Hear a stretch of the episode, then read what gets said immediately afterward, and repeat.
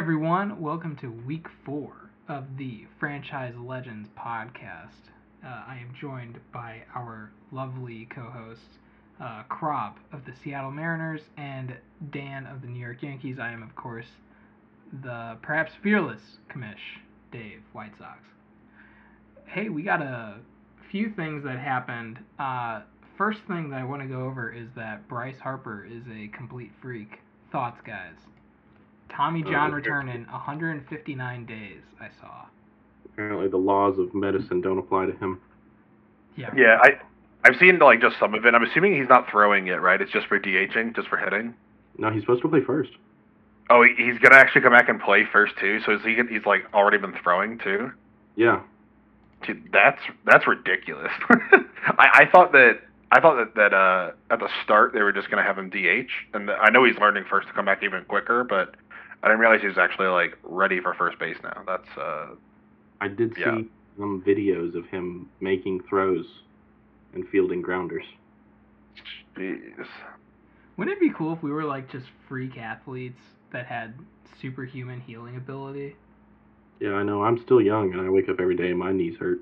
Yeah. Every time I kneel down in the shower, when I'm squeegeeing the shower doors, I just hear both of my knees crack individually every single time.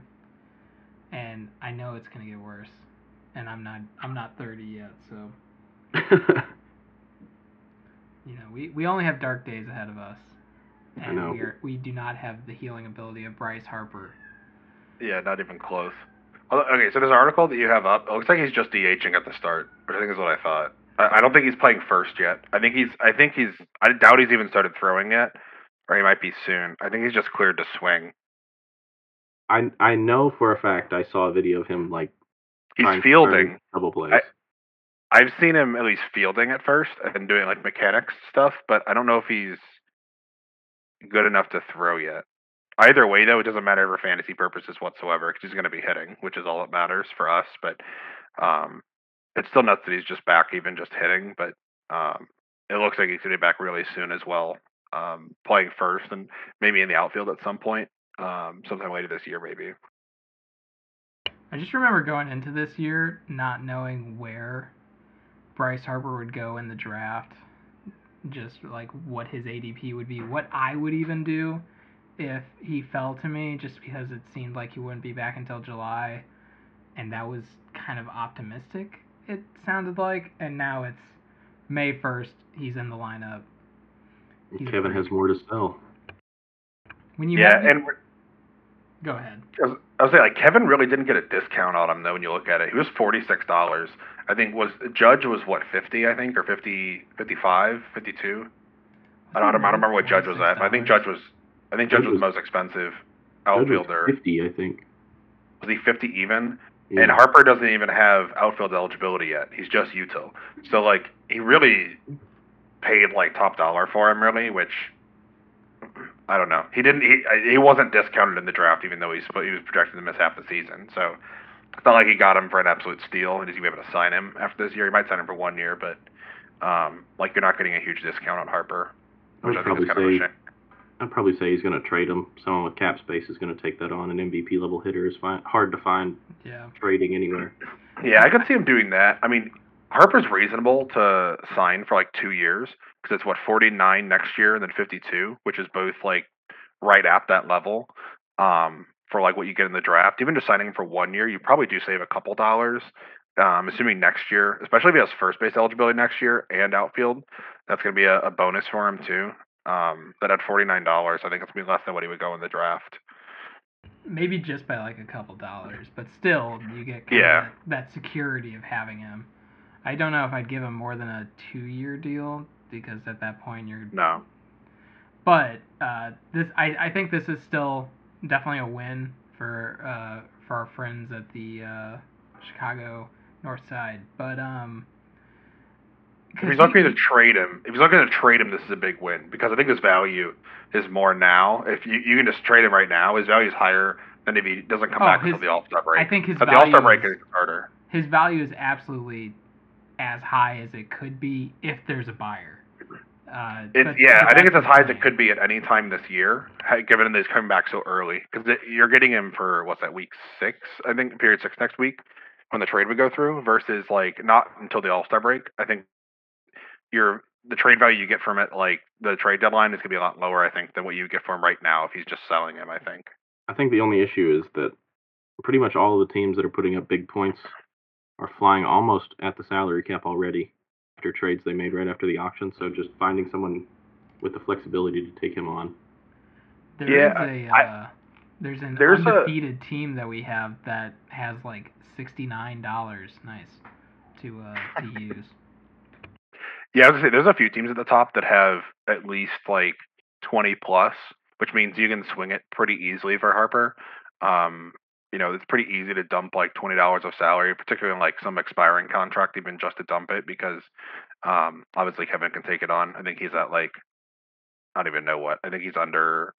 Okay, he's got 169 dollars used. I thought it was be even lower than that. Harper accounts for almost 50 of that though, but um, yeah, I think there's plenty of teams that would be able to buy it. It's just if they have the assets that Kevin's going to want for it. That's what really matters. I think. I think that there's a lot of teams that are that can swing it with the cap space. I think there's only maybe three, three teams I think that are really like tapped out on uh, on cap space right now. Um, like three or four. There's a number of them that don't have any MI, uh, MILB dollars left though too. And we're gonna kind of go into. I don't think it's necessarily just the the top teams that are capped out that are going to be interested in Harper. It's going to be especially the middle pack, like kind of right around where Krob is. Uh, the guys that that you know if they don't improve their team, they're just not going to make any money at all. Um, so that there is upside for them too to get a guy like Harper if he has you know the season that he's capable of. But Yeah, like those middling teams. Like I see a ninth place. I think was that was that the Chicago White Sox ninth in the power rankings. yeah, Yeah, I mean they're way they're way far down. First in real life, and that's where that matters. Questionable. All right, let's move on to. Uh, I just wanted to get your guys' thoughts. Uh, two guys who do not have a lot of fanfare behind them, and I'll pull up the uh, the transaction history to show what they uh, what they went for. Two guys that don't have a lot of fanfare behind them. Uh, Easton McGee and Taylor Trammell, and let's go ahead and even throw in Miguel Andujar in there, who had two home runs, I think, in his first game up for the Pirates, and uh, just kind of determining how much fab do you spend on these guys. They don't have pedigree behind them. Uh, at least if they did, it's it's long gone. In the in the case of Trammell, they uh, you know th- their position certainty in the lineup is not guaranteed but we have lots of fab dollars available to us at the start of the year and who knows you know how they how it shakes out for them going forward. Unfortunately mcgee got hurt like literally five hours before waivers ran but i i saw that uh like at 5 a.m this morning. I'm like okay i gotta cancel my claim and i think that's why he got kind of dinged down with his bid but uh yeah what what are your guys thoughts for um putting bids on this. I actually won Trammell at five dollars. Do you think that's a smart buy or no? Uh, it just depends on if he is going to get run out there. I mean, Seattle uh, isn't exactly killing it offensively, so I think they're just trying to find any spark in that lineup. And we, we, he's shown that he can hit in the minors. It's just if he can translate it to the majors. A once top prospect, he has that pedigree to maybe be able to turn it around, as we've seen this year. I mean, I know it's a small sample size, but even with Kelenic, if you were a top prospect, you have the tools in there somewhere to perform. Yeah, I think as far as like, is it worth it? I think it depends on what you're trying to do. Um, so I think if you're trying to just get somebody just to fill a hole for this year, like yeah, you have plenty of fab dollars, you might as well spend them while you have them, um, and just hope that they, you know, can perform this year. If you're trying to get somebody where it's really just more of a spec that you're hoping that they kind of develop over the next year and you want to hold for a little bit, I think it can be a weird balance between needing to bid enough to win them versus just like when you just put a dollar on them and getting for them as cheap as possible to sign them and extend them. Um, so I think it depends a lot on on who it is.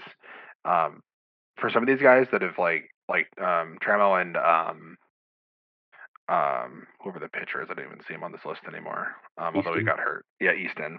Um, like I think they're both going to have at least some opportunity this year. I mean, Easton, I think for sure is going to after like that incredible first start. He's going to have opportunities. So for him, it's like okay, you can spend a decent amount of money because he's likely going to get multiple starts this year, and who knows, maybe he turns out to be somebody.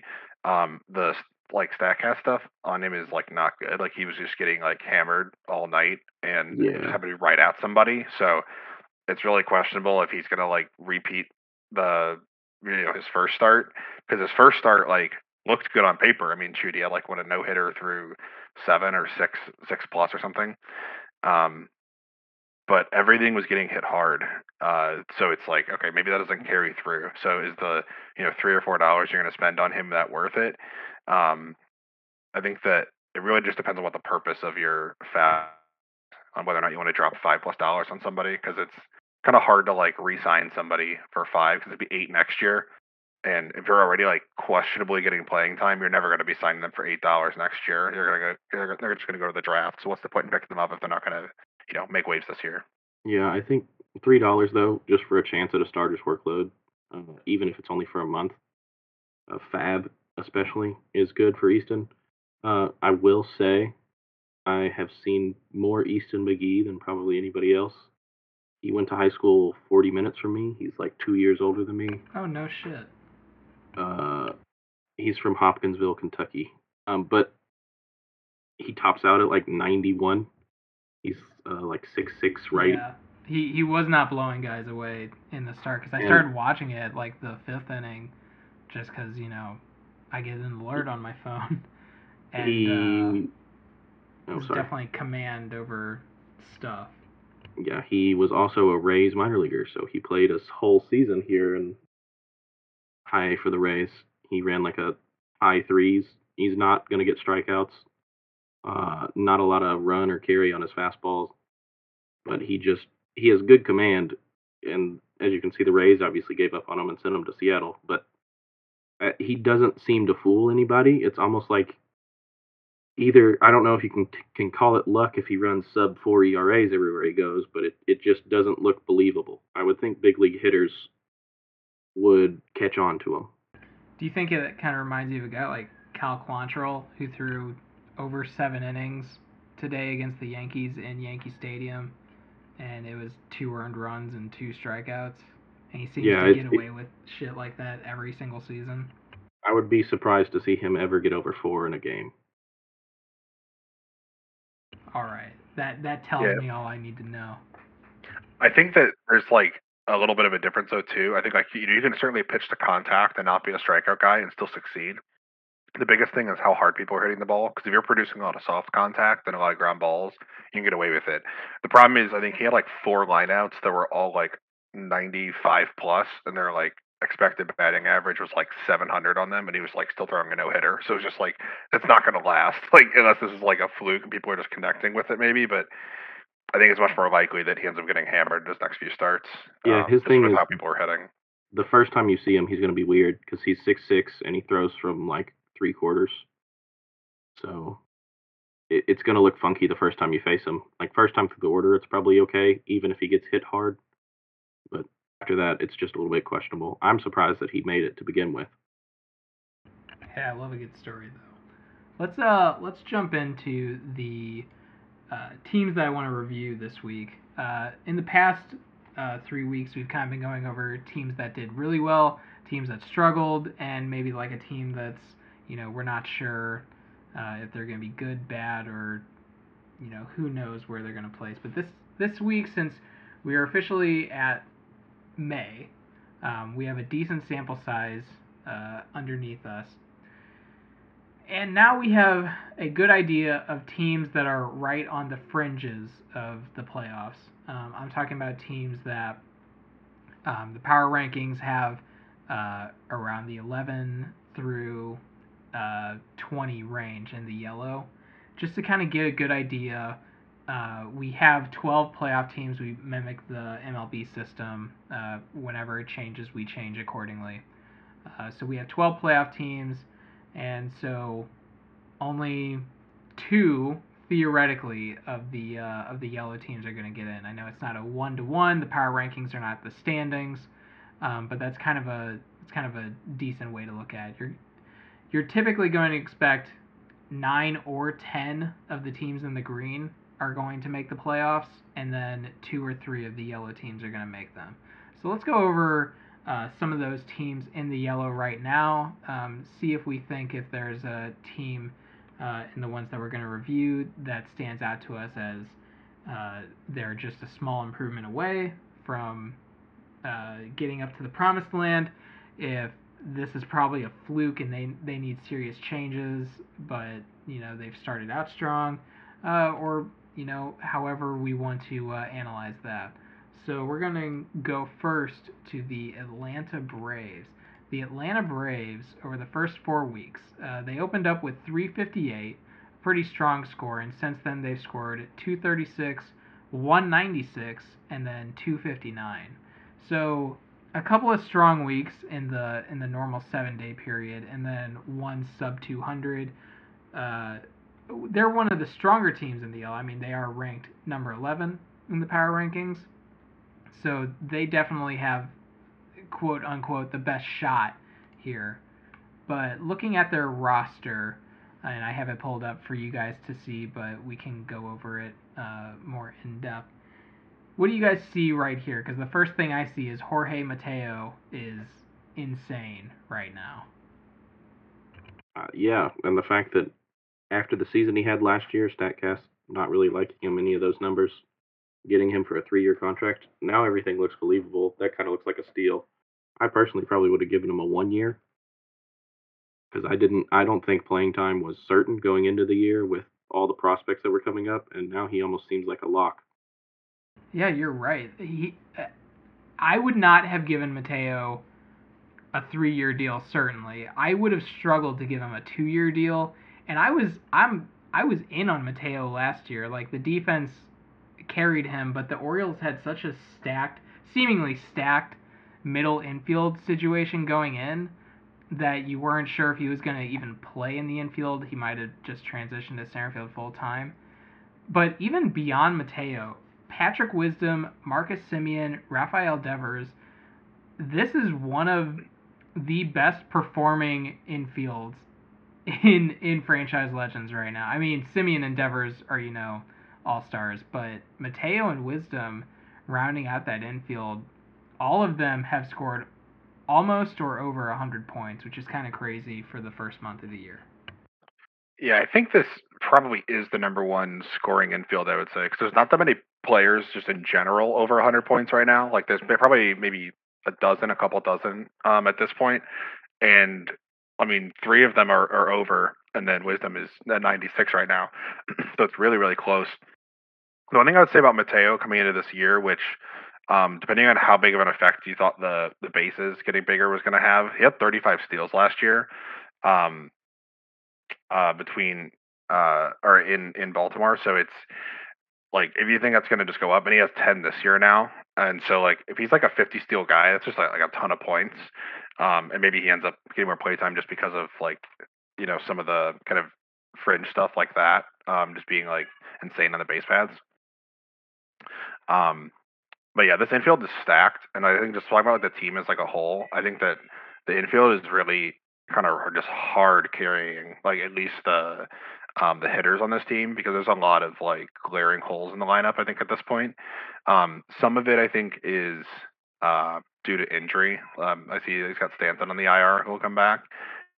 There's a lot of like help that um, that he'll need in the like outfield and like utility spots. There's like really low scores there um, that I think you're going to need some help here because if if any of those four guys that you have on the infield don't have like a huge week, I think it's gonna be really hard to win. Um, just from the the rest of the lineup you're putting out there. Right. He he actually is.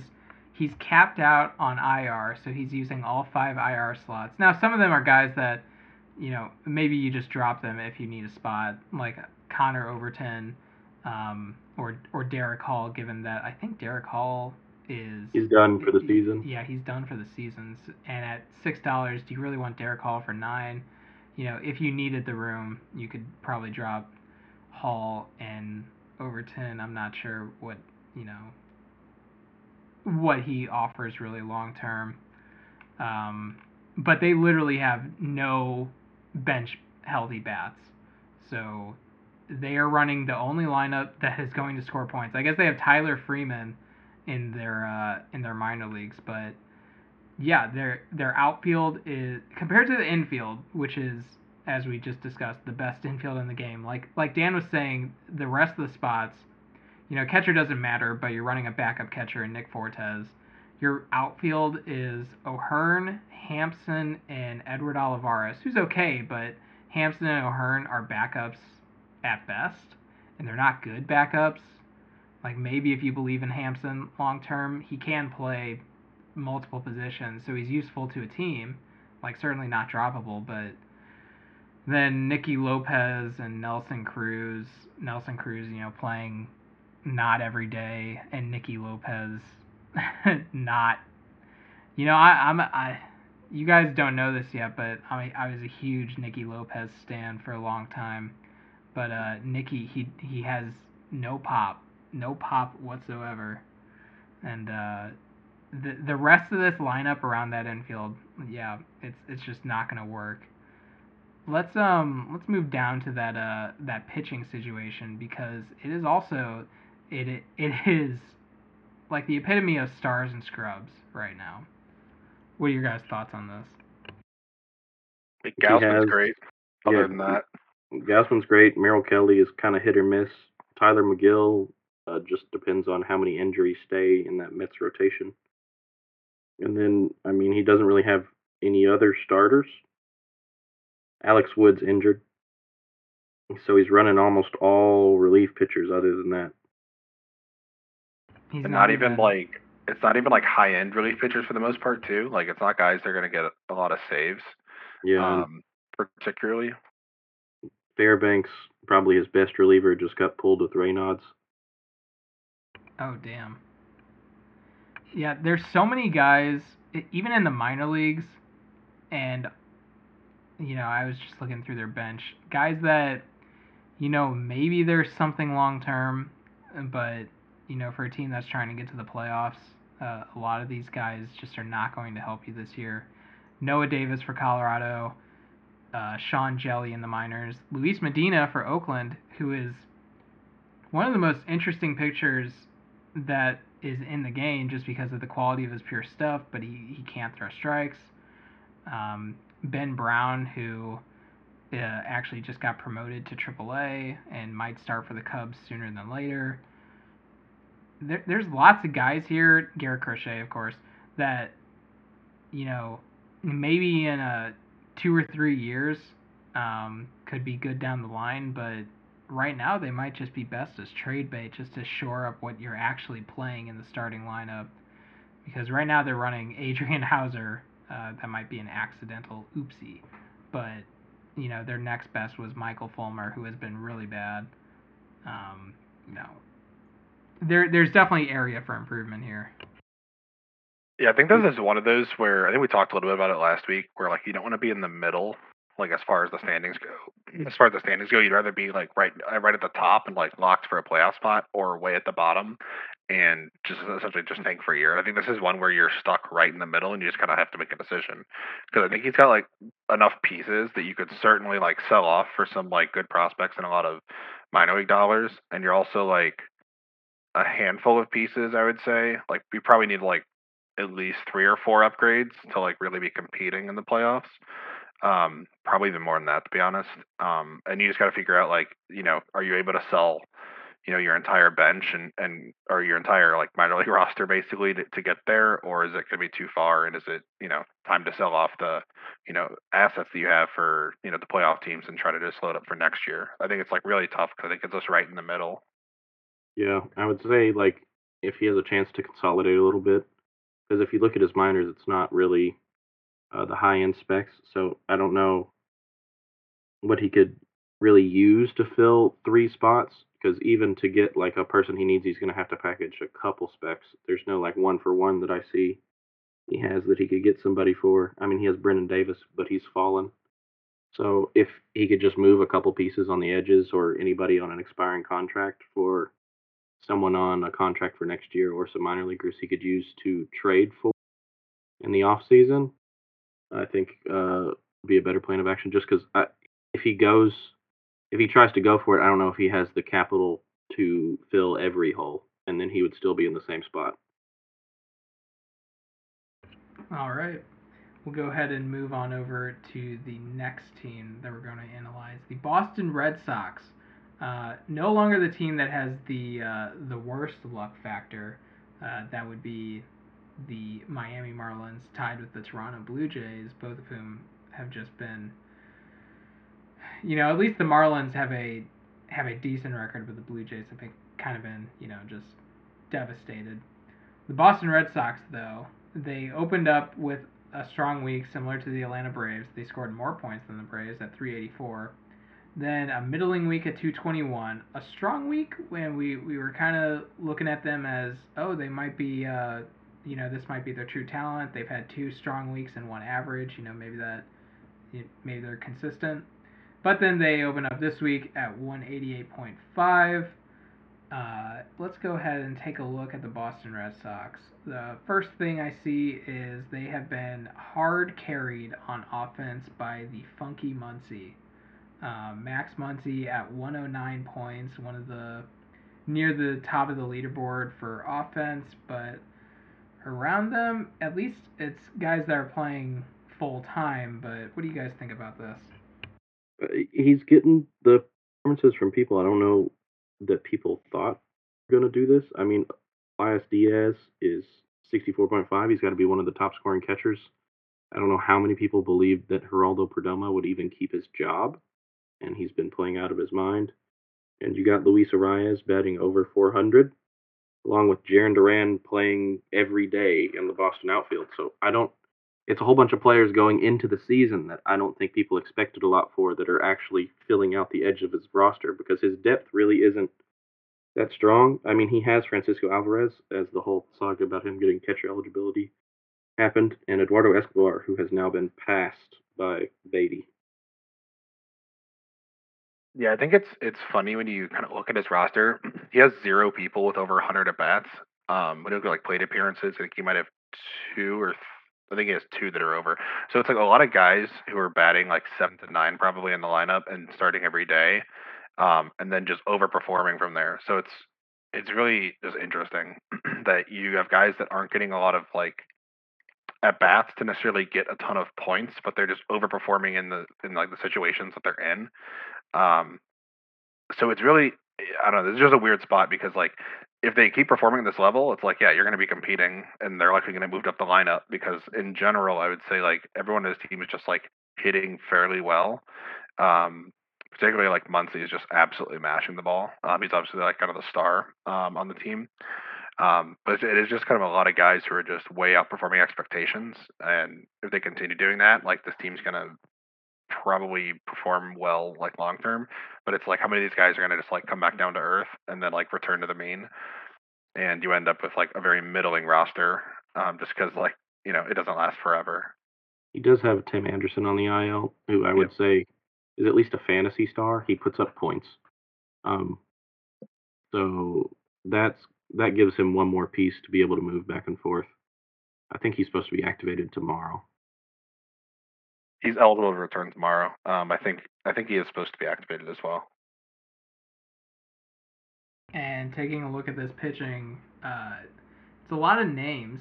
Uh, you got Jack Flaherty, Nick Lodolo, Chris Sale, uh, Garrett Whitlock, who unfortunately is on the IL now, and some strong relievers, especially like Jhoan Duran.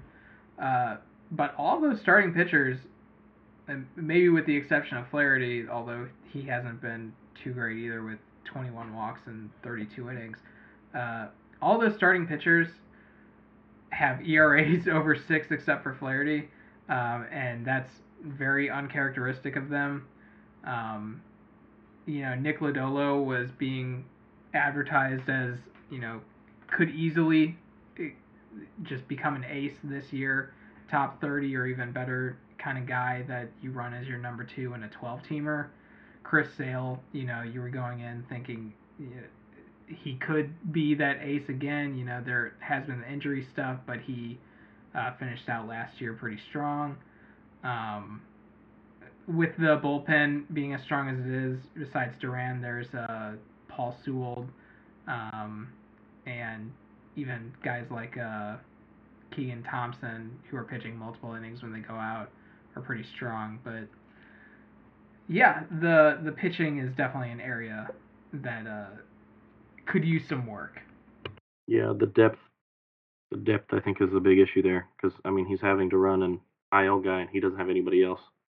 Uh, and Lodolo, I think his uh, numbers are bad in 30 innings, but I, if I'm not mistaken, I think he had one start where he gave up nine earned in like two innings. So, yeah, he got hammered. It was the Tampa Bay game. It was eight. I think it was eight earned in four, uh, four innings for that one. Yeah, they just kind of left him out there. So overall, I don't think his season has been that bad. It's just early in a season, you have a blow up. It's going to look worse. He has given up eight home runs in 30 innings, which is completely unsustainable. Um, you know, that's what almost a 2.5 home run per nine. And yeah, I remember uh, during Corbin Burnes' uh, miserable season right before he became the ace in 2020, he had given up like something like 4.5 home runs per nine and it was just such an outlier because even getting over two is difficult for a major league pitcher to suck that bad. Yeah, he uh, changed his pitch mix. He's throwing the four seamer more than the sinker, which is actually making his curveball play down. So I think he should probably go back to the sinker. I don't know. They're trying to do like elevated four seamers with him, and it's not working. I don't know. Whatever he was doing last year seemed to work out pretty well. He does have yeah. a 44 to 9 K walk. So, Dan, what do you think? The one, let's say the one thing I would say about Lodolo too is his schedule's been kind of like jacked up too. Like he like just the teams he's played against. He pitched against Pittsburgh, who's obviously like overperforming. Philadelphia twice, Tampa, and then Texas. So like those are at least I would say Philadelphia. I would say is probably they don't have Harper in the lineup, but I would say they're still probably like top ten offense if I were to guess. And of course, Tampa is like the number one um, by a lot, and they just hit a ton of home runs. So like, I think if he plays some softer lineups too, it's gonna like certainly help him in the long term. he kind of got like I don't know some pretty tough draws I think at the start, so I think that's that explains like some of the ERA um, problems. Um, the one thing I do really like is uh, having like just nine walks in 30 innings is pretty nice, and the 44 Ks is just a lot. So you're going to get a lot of points out of him. Even yeah, in the home park is rough too. Yeah, even in the days where you know he's going to give up some runs, if he just makes up for it by just striking out seven people, it, it, you know you don't really care too much if he gives up a run or two, because um, the strikeouts are going to make up for it. All right, let's go ahead and move on to Hey, Crop, let's talk about your Seattle Mariners squad. Oh, my personal dumpster fire. so you opened up strong, uh, like the other teams, 352 in week one. Even stronger in week two at 279 for the regular seven day week. Uh, but the past two weeks have been, yeah, like you said, kind of a dumpster fire. 178 in week three, 191 in week four, both uh, sub 200 performances. You don't want to see that from a playoff team, especially two weeks in a row. Krob, what has uh what has gone wrong here from your uh, perspective? Uh, I have had two weeks in a row where every single one of my starters have blown up. I've been getting negative points. From I know Julio Urias uh, this past week got smashed. Tyler Mahle got pulled early. Lauer got negative points for the week. Uh, Nola hasn't been very Nola until recently, and uh, Clevinger, although I got him for three dollars, it appears uh, Karma is catching up to him recently. And then I think it's been mostly pitching. I mean, I lost Springs and Cueto, and Ryan Weathers got pulled from the starting rotation.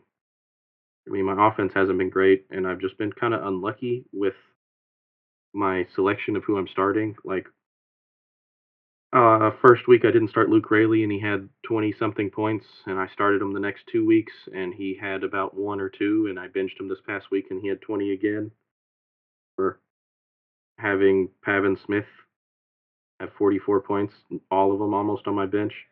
I've just had a lot of underperforming people. I don't even really know what to say the biggest issue is. Well, you're about to lose uh, Tyler Mahle potentially for long term. I don't know. Has there been any more news since uh, I haven't uh, shut seen. down at least four weeks with a posterior impingement and flexor pronator strain? Yeah. And then McCarthy got optioned, which was supposed to be a lot of points.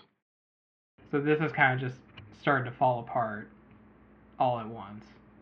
Yes. Very sorry to hear that. Dan, what are, what are your thoughts? How, do, how does Crop turn this ship around? Hmm. There's always next year. That's how you turn it around. just give I up. mean, Just give up. I mean, I I think it's like this is another spot where like you're like kind of stuck right in the middle. It's like you have a lot of like good pieces, but there's also a lot of like a lot of guys on expiring contracts here that I think are like potentially some like decent like trade candidates. Um, so it's really like you know, are you hoping to like go in this year and and win it? Because I think you only necessarily need like a couple more pieces. Although let me, I don't know what that division looks like. 'cause that's the biggest thing I always look at in situations like this. If you're stuck right in the middle and your division is just like hell to try to win, why bother? Um, which yours isn't too bad. Um, the Angels are have a pretty good lead right now. Um, I think the but the AL is really the Angels are probably going to be the top or like one of the top three teams in uh, the entire league, not just the AL. So I think, given that there's a stumble happening here, you either have to turn it around starting now, or you have to hope the Angels run into a rough patch of their own. Because Yeah. uh, otherwise, it's really quickly becoming a wild card race at best. I couldn't keep up what happened last season. My salary cap was too high, and they managed to keep it rolling. So Yeah, the good thing is there's like one spot that's like really up for grabs as far as wild cards go in the AL. I think there's kind of like five teams that are um pretty like a, a good bit out in front right now. Obviously, it's still really early and like anything can change. Um, but there's like kind of five teams that are like clearly in like competition for their divisions at least, um, and definitely for wild cards. And there's like a lot of teams that are like at 500 or worse right now. Um, so there's certainly a lot of opportunity for that last spot in the AL, um, to where like you know anyone can kind of just reach out and grab it. Um, there's a a number of teams that are like already tanking at like you know two and six or worse. I think there's five teams right now at two and six or worse. So um, I think there's certainly opportunity. yeah, I just had a couple whiffs in the auction, and then uh, some of the trades that I've made haven't turned out the best recently. And I mean, I could have moved McCarthy. There was a lot of buzz, and I chose to hold on to him. And uh, in the off season, I traded away Luis Castillo instead of Aaron Nola. I mean, all these are hindsight. But, uh, just some subpar decisions and some bad injury luck. I mean, Mahle going down, Springs, Tommy John, Plato getting hurt first start, Bader not coming back, Mitch Garver getting hurt week one.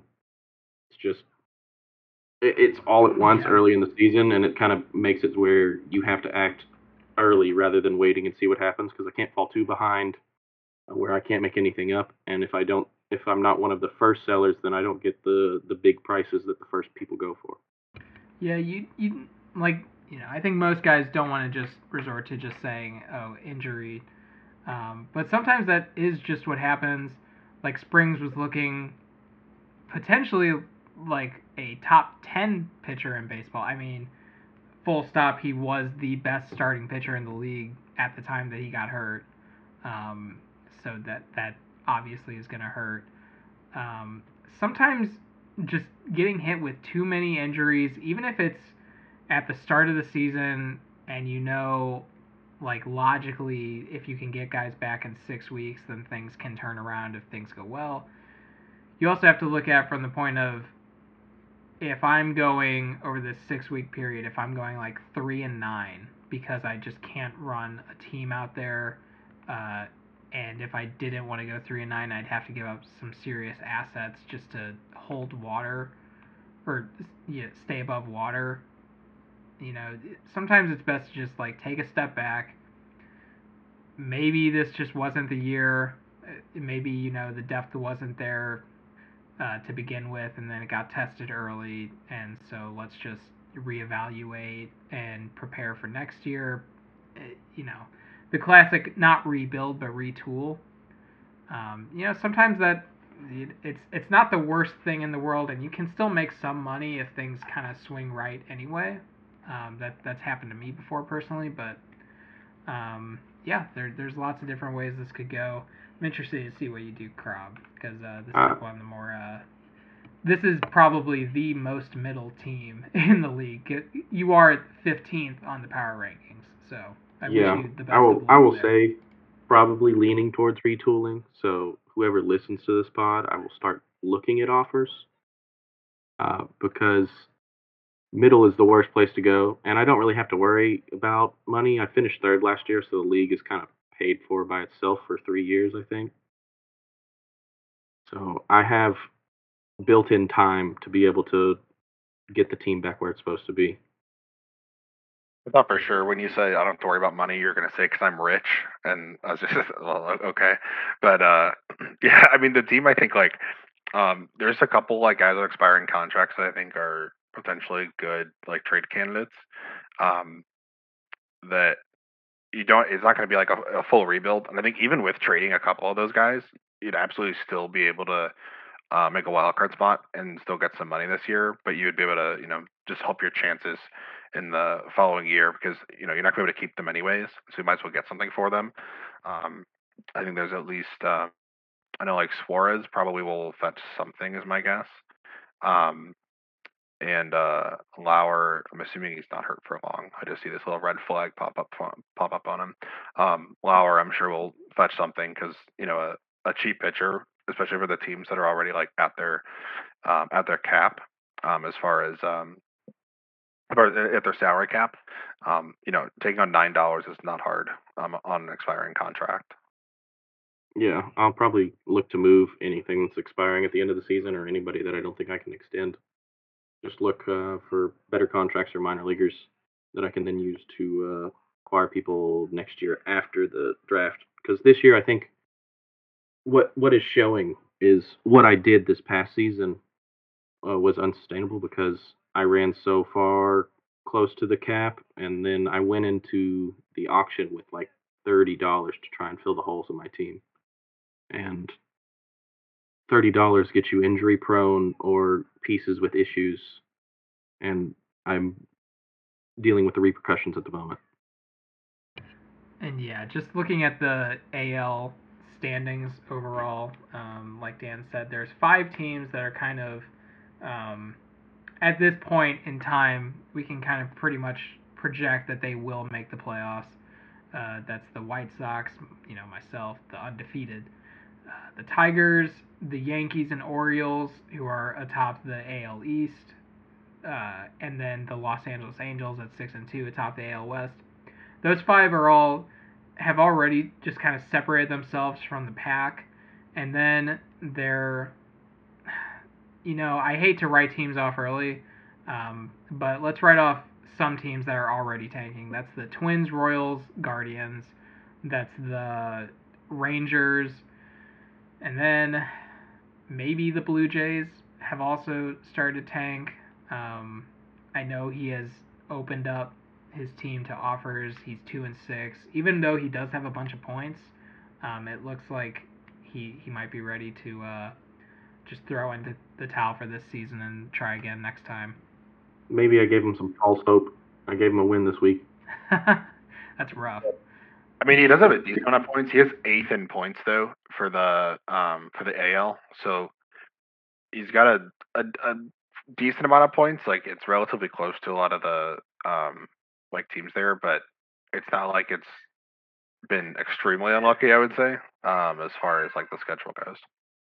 So yeah, really it looks like the Boston Red Sox, the Seattle Mariners, and you know, maybe the next two teams that we cover are going to be the ones that may uh, may come forward out of this hodgepodge because realistically, only one, maybe two of those teams I just listed are going to get in. The the last two being the Tampa Bay Rays uh, and the Oakland Athletics. We'll go over the Oakland Athletics first as one of the uh, the four AL teams I would say that are kind of in this grouping of could could compete, could get that final wild card three slot. The A's, I really thought that they were um, going to have a uh, strong team going into the year. They had made some smart buys. They have Fernando Tatis, and they've kind of somehow managed to um, build a squad around him that can that can support that, even if it hasn't uh, hasn't perfectly worked out so far. Um, just looking at this, the offense is great. You've got a rising star maybe in James Outman. Um, yeah, everything's kind of built around Tatis though still, uh, but plenty of all stars surrounding him too. What do you guys think? Money will soon become an issue. Just looking at the contracts he has. Uh, but for this season, I think uh, it's possible he could make it. Tatis can definitely carry a fantasy lineup, and he has another person who in the past has in Soto. But to have Soto, Olson, Varsho, Tatis all on contracts that you have like already given contracts is something So- you have to think not. about. So Soto's Well- on one. Oh yeah, Soto's not. But just that Tatis contract alone, it's it's reaching Acuna Jr. levels.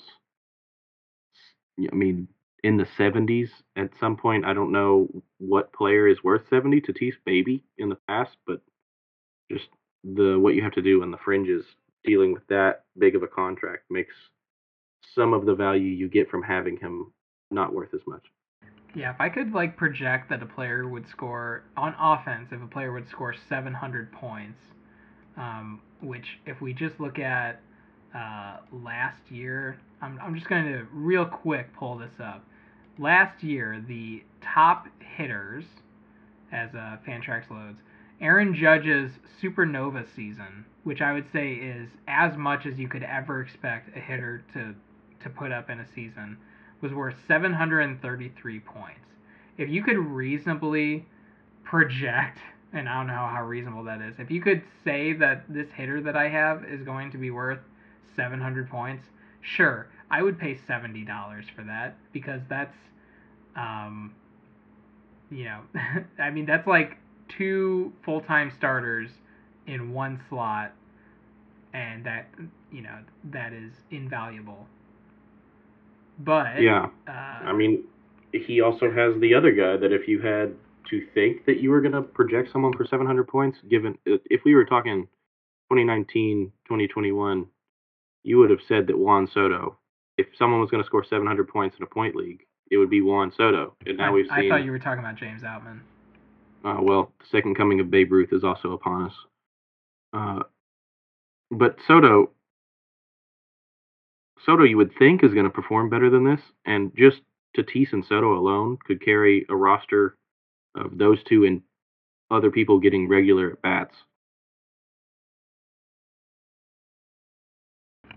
Yeah, so heading down to their pitching, and th- this is where the real issue starts because I think their ace is Domingo Germán? Question mark. Or Bryce Elder. I think Elder's really good too. I mean, they're they're they're all right. Bryce Elder has had a really good start, but um, Can an ace be a reliever? uh, Is it Aroldis Chapman?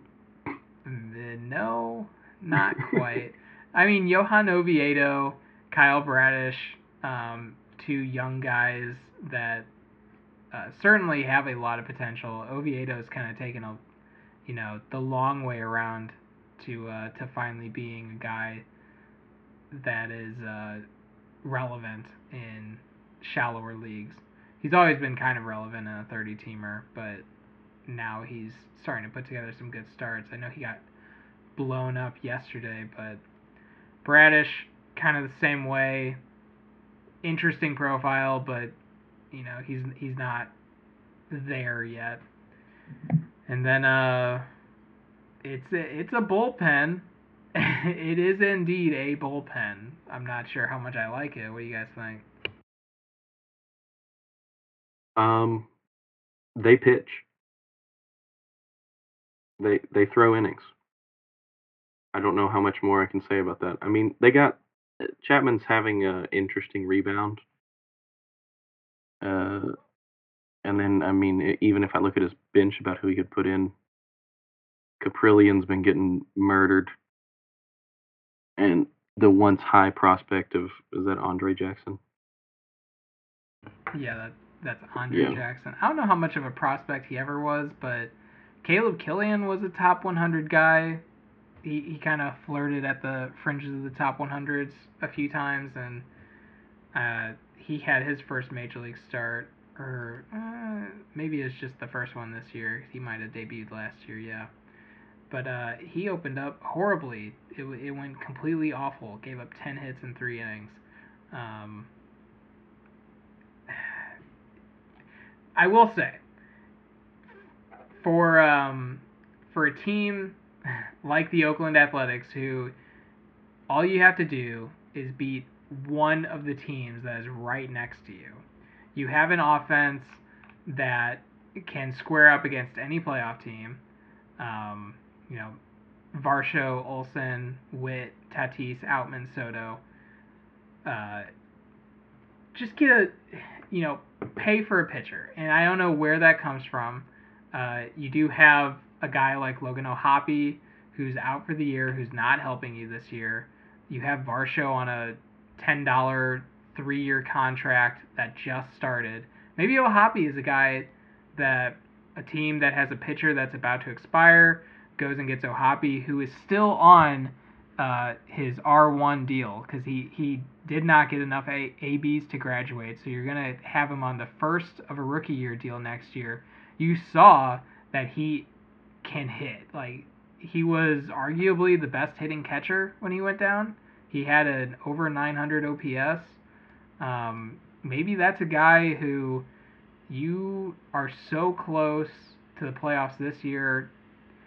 Trade him, package him with you know whoever you need to get that that frontline ace guy, so you can stop playing Jovani Moran in your lineup. I mean, come on, that Jovani Moran is not doing it for a team that's trying to get to the playoffs. And surprisingly, with those two contracts, he still has thirty-five dollars to play with, so doesn't even have to move a contract with a prospect to get an arm. He can get a very good arm that's thirty-five dollars, or maybe even a a couple middling ones, uh, just to fill out that depth in the pitching. Yeah, that's because the the pitching contracts are so cheap on this team. That's the one thing he really has going for him is he's got a, a decent amount of um, like rookie, and then uh, outside the rookie, just a lot of guys. Like all of his pitching contracts are single digits, every single one, um, which is how you end up with thirty five dollars or whatever left over. Um, if you are selling out this year, there's one top prospect on the bench. At least I'm looking at is um, uh, Rocker, um, which I don't know if you're going to want to just completely mortgage the future. But I know he was a first round pick this last year. Um, it went for quite a lot in the MILB draft. Um, it's got a lot of hype, so that's like the one person who's I'm looking at. This very likely going to be somebody else that I'm missing as well. Um, I mean, that's, that's just the probably nature of prospects, but yeah, I, I, I just think the pieces are here. Just, I, I think O'Hoppe is essentially the perfect trade candidate for a team in this situation. You already have a long-term solution. You know, it's it's a little pricier, but it's a good solution. Varsho's, you know, the real deal. He's gonna be one of the more valuable guys you can slot in a catcher. Um, and you have an obvious need. You need a pitcher um, a guy that you can count on for 180 innings of at least a number two guy, and you can get that for $35 or less. All right, the next team that we want to get to, uh, just to wrap it up, is the Tampa Bay Rays, who are also in that AL hodgepodge, like I was going over earlier. Tampa Bay Rays uh, looking at their week by week, they opened up uh, almost exactly average at 267 during the long week. Then they repeated the score almost exactly at 266 in the shorter week. That was a pretty strong score. Since then, they've scored 214, another average. And then they were one of the worst teams this week at 153. So they uh, they've had more average weeks or bad weeks than good. Um, and just looking at their lineup, there's not a lot that's going right here so far. There is Brandon Nimmo, um, who kind of perennially an underrated guy, uh, but in points leagues he gets on base and he doesn't strike out, which is the perfect combo, especially for a guy that can provide some pop too. Um, Kyle Tucker is of course, you know, a guy on a if everything goes right, he could win MVP. Um, but outside of that, it's uh, it's not really worked out so far this year. What do you guys think? Um, I think the hitting is less of an issue than the pitching, but hitting wise, it's just uh, the depth. I mean, to be running Yonathan Daza and Nick Gordon as starters is a little uh, rough for a team trying to maybe make a wild card. The rest of his players, I really don't see an issue with. You got Riley Greene, who isn't exactly performing to the standards that a lot a lot of people hold him to. Um, but you got uh, William Contreras, one of the best uh, hitting catchers, which is all we care about in fantasy. And the Brewers also apparently turned him into a framing cod. Rowdy Tellez is playing out of his mind. And then people like Gio Urshela, Brandon Nimmo, Kyle Tucker, and even Luis Rengifo with that bad Angels team are going to get everyday at bats, and Tucker and Nimmo are kind of starring at the moment.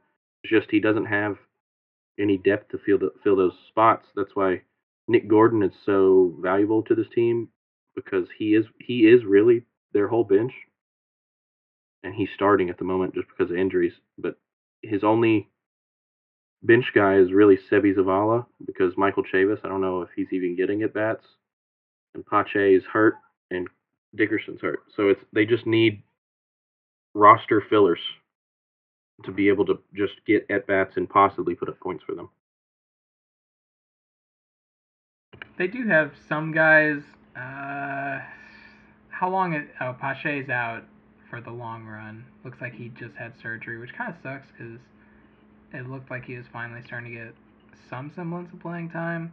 Not that he didn't get in Oakland, but for a team that's actually competing like the Phillies, maybe something would go right. They would use him in a certain way.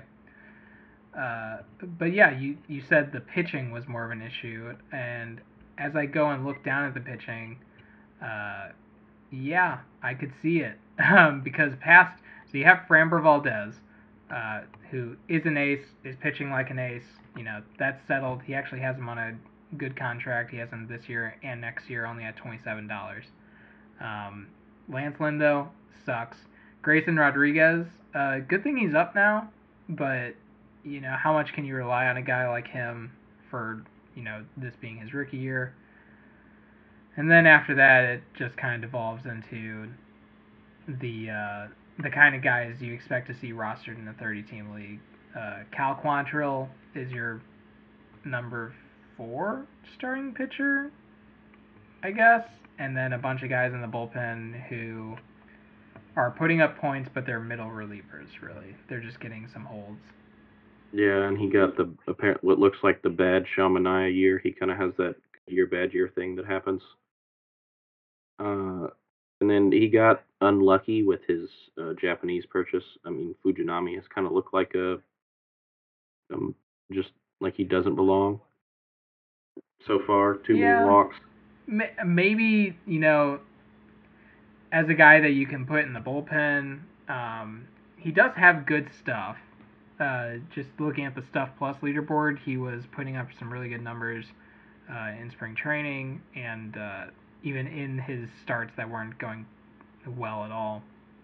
There was some uh, there were some bright spots that you could find. Maybe in the bullpen he's fine, but you know Fujinami as a bullpen arm for the Oakland Athletics is not a game changer by any means. Yeah, it's just it's really I mean Lance Lynn not being the man he has been the last couple years, and then Cal Quantrill kind of just pitching pitching as a middling guy and relying on, on them to really be two and three because I don't know. I know Grayson's a big prospect, but can you ever ever really consider a rookie supposed to be your two or three? You don't know how much they're going to play with his innings when it gets to the end of the season. Well, let's let's just ask ourselves a question. Do you think this team should? Okay, so this team is at the bottom end of the teams that we're covering today on the power rankings. They've had the worst run so far uh, among the other four teams: the Braves, Red Sox, Mariners, Athletics. Um, they don't have uh, like the other teams, they don't have a 100 point player. They have some guys that are close, but all I mean by that is just, you know, that guy that you can really count on to just dominate week by week um, and kind of just build around that consistent point total. Do you think this team should buy or sell? Uh, definitely sell because I mean, you look at their two best hitters, they are both on expiring deals. I mean, you got Nimmo on the end of a two and Tellez on the end of a one. And those guys are going to go for a lot because first base gets rough, and outfield you have to fill three three spots and a utility. And we see that a lot of people's problems is they don't have back end outfielders. So Nimmo playing as well as he is, even though he's fragile, will get you a big return. Same thing with Rowdy Tellez. If a team has lost a first baseman or their first baseman isn't playing to what they thought they were, that's contending because those contracts aren't accept, exactly backbreakers. I mean, what is Tellez 18 and Nimmo's only I get 16. I think they're both 18. They're both 18. Yeah. Yeah, they're both 18 on expiring deals. Yeah, to Yeah, get I think- that kind of production just for pretty cheap is going to go for a lot. And uh, they can trade away a person like Cal Quantrill, who is a middling, a middling pitcher. I don't know what his contract status is. I don't know how much you're going to get on a two or four contract. But Manaea, someone may take a chance on, and Lance Lynn maybe later on in the season. Like these are these are players that are obviously rosterable and startable in a 30 team league, but maybe not as your main starters. But if you put it on a contending team, these are very good depth pieces. Just looking at Oh. the the farm they have, uh, they have a few interesting guys. I'm looking at Brock Porter, Dylan Lesko, two um, uh, kind of premier starting pitching prospects from last draft. And then on the hitting side, they have Kyle Manzardo, who may be up sooner than later. He seems to be doing very well at AAA. Spencer Jones, obviously, uh, has Aaron Judge comparisons. um, not sure about that, but uh, they've got some premier prospects. I do like Emmanuel Rodriguez too. Uh, they, I do want to mention Kyle Tucker at fifty dollars is overpriced in my mind. Um, maybe you could package him to like I mean, like you said, outfield is a uh, struggling area for many teams. Um, Nimmo and Tucker and Tellez, you know, for teams without first base, but just for outfield, Nimmo and Tucker are a great combo. If you could get some premier prospects, you're not really giving up too much for next year. Like Contreras um, is still there for next year. Oh yeah, I, I didn't even see Carlos Correa. Uh, he was probably mentioned, but he's on his two of two deal. Oh yeah, for a team that's like so many guys are coming off the books except for Kyle Tucker, who's going to be fifty-two dollars. Uh, yeah, I would like to see some. I would like to see some spicy moves here. Yeah, Yeah. I, I feel like this is the easiest. Uh, if you look at the roster and just see the contract status, and that they are the good players, just that they're in expiring contracts. It's not like you can even build around them for next year. This this just seems like the easiest. Have to sell early and, and fast. I would not sell Framber Valdez unless you got an absolute haul because Framber Valdez is an ace and is pitching like an ace and is gonna he's gonna flirt with 20 wins again. I know he's only two and three right now, but it's, it's the Astros. Um, Dan, you were gonna say something. What what are your thoughts here? Well, I was gonna say, um, well, basically that's what you guys were saying with the expiring contracts. You have like multiple guys who I would say are just like studs at their position, um, and expiring deals. You guys already mentioned, and Valdez. Um, I would agree. Like you don't want to trade him unless you're going to get a haul, but you absolutely could get a haul for him. I think um, he's only twenty four dollars, so it's somebody who's like very underpriced, I would say, and on the two of three. So if your plan is like go all in, compete next year, um, obviously Valdez is probably gonna be like a staple of that um, of your rotation. I think just looking at the prospects though, I don't know how quickly like your starting pitching prospects like Porter and um, uh, Dylan Lesko are going to be up. I think it's probably like another year or two down the line. And so it's like, okay, does Valdez give you more right now to trade, or do you want to hold him through the draft next year and then trade him at that point, um, or maybe just you know evaluate next year? But like Valdez would get an absolute haul this year, I'm sure, um, and he'd probably get a haul next year as well. Um, I would assume probably more this year just because of how good the contract is. Um, so certainly, like he will fetch a lot um, for sure along with Lynn. I think Lynn's fine too Yeah. at 31. It's it's okay. I I I would not be paying for that Lynn contract with unless it came with a you know a, a severe discount. Like I would give up maybe I certainly not a top 100 prospect at this point for a $31 Lynn. Okay, how many how many how many $31 draft dollars? How, how many draft dollars? How many how many draft dollars? That's interesting. I would give up no more than I would give up no more than five draft dollars at this point because Lynn at thirty one dollars. If it okay, so I have sixty nine dollars left in cap room. I'm just speaking for my situation right now. If I were to use half of it on Lance Lynn, I have to believe that he's going to turn around for one because he's going to take up half of the room that I have left. That uh, at the trade deadline, more guys are going to be available, and I may just be unable to get them if I get Lance Lynn. So I have to believe that he's going to turn it around, which I don't know if I do. Um, if he gets traded, maybe. Yeah, that's the one thing I think that is playing into this because I think that this is a contract um, year for him. Um, and I know his name's been floated to get traded a lot. And really, like, he's been pitching okay. It's just like the home runs and just like really, it's just the home runs I think that have been a problem for him. But he's gotten a lot of strikeouts. Um, and in general, he's not been giving up a ton of hits. He got hammered for like three starts. Um, those other three, I think, were generally okay. He had a Um, no hitter through six and then gave up five runs. Yeah, and so it's been flashes of like I don't I don't want to say vintage Lance Lynn because he was never like that, but he's been good in like spurts. Um, so I don't. uh, That, that's just an interesting one to look at. Um, particularly for something that's competing this year. I will say I would not personally extend Lance Lynn, so for me it would just be a, a one and done. Um, Agreed. I'm not interested in Lance Lynn at 36 year old, 36 years old for 34 dollars, uh, when I could get, uh, man, who went for 34 dollars in the recent draft? You're gonna get a guy close to the Joe Musgrove, uh, even up to What Gerrit Cole Verlander? Verlander. Oh yeah, yeah. Verlander and Musgrove went for 37 each. I want to say. So you're getting a guy just under them, and I don't think next year, especially, that Lance Lynn's going to be at that level.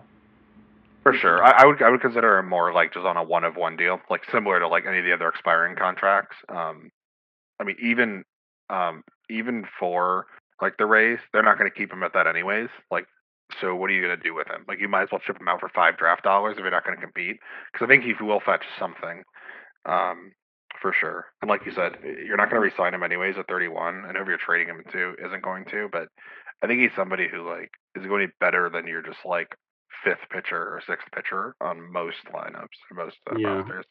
And if Manaea has a couple good starts, he will uh, get a pretty good, pretty good return just because he's starter's workload and relief pitcher slot. All right. So before we wrap it up, let's just uh, let's just thought experiment this. So we know that there are multiple playoff teams in the AL specifically um, that need outfielders. Uh, just some teams that we went over today. Uh, what was it? The Crob, how was your outfield situation? Terrible. Yeah, so I bet you're eyeing those guys. Uh, we just went over the Oakland Athletics, who are running uh, Jovani Moran, among other relief guys that don't mean anything, are replaceable on the wire.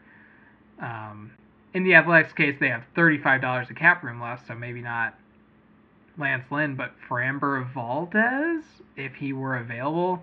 I mean, I don't think Grayson Rodriguez is going to move.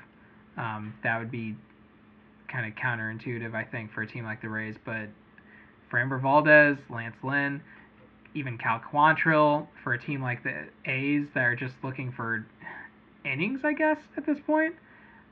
Um, you could really start a bidding war among the teams that, for one, want to knock you out of the playoff race for good. Uh, they have incentive there to trade with you.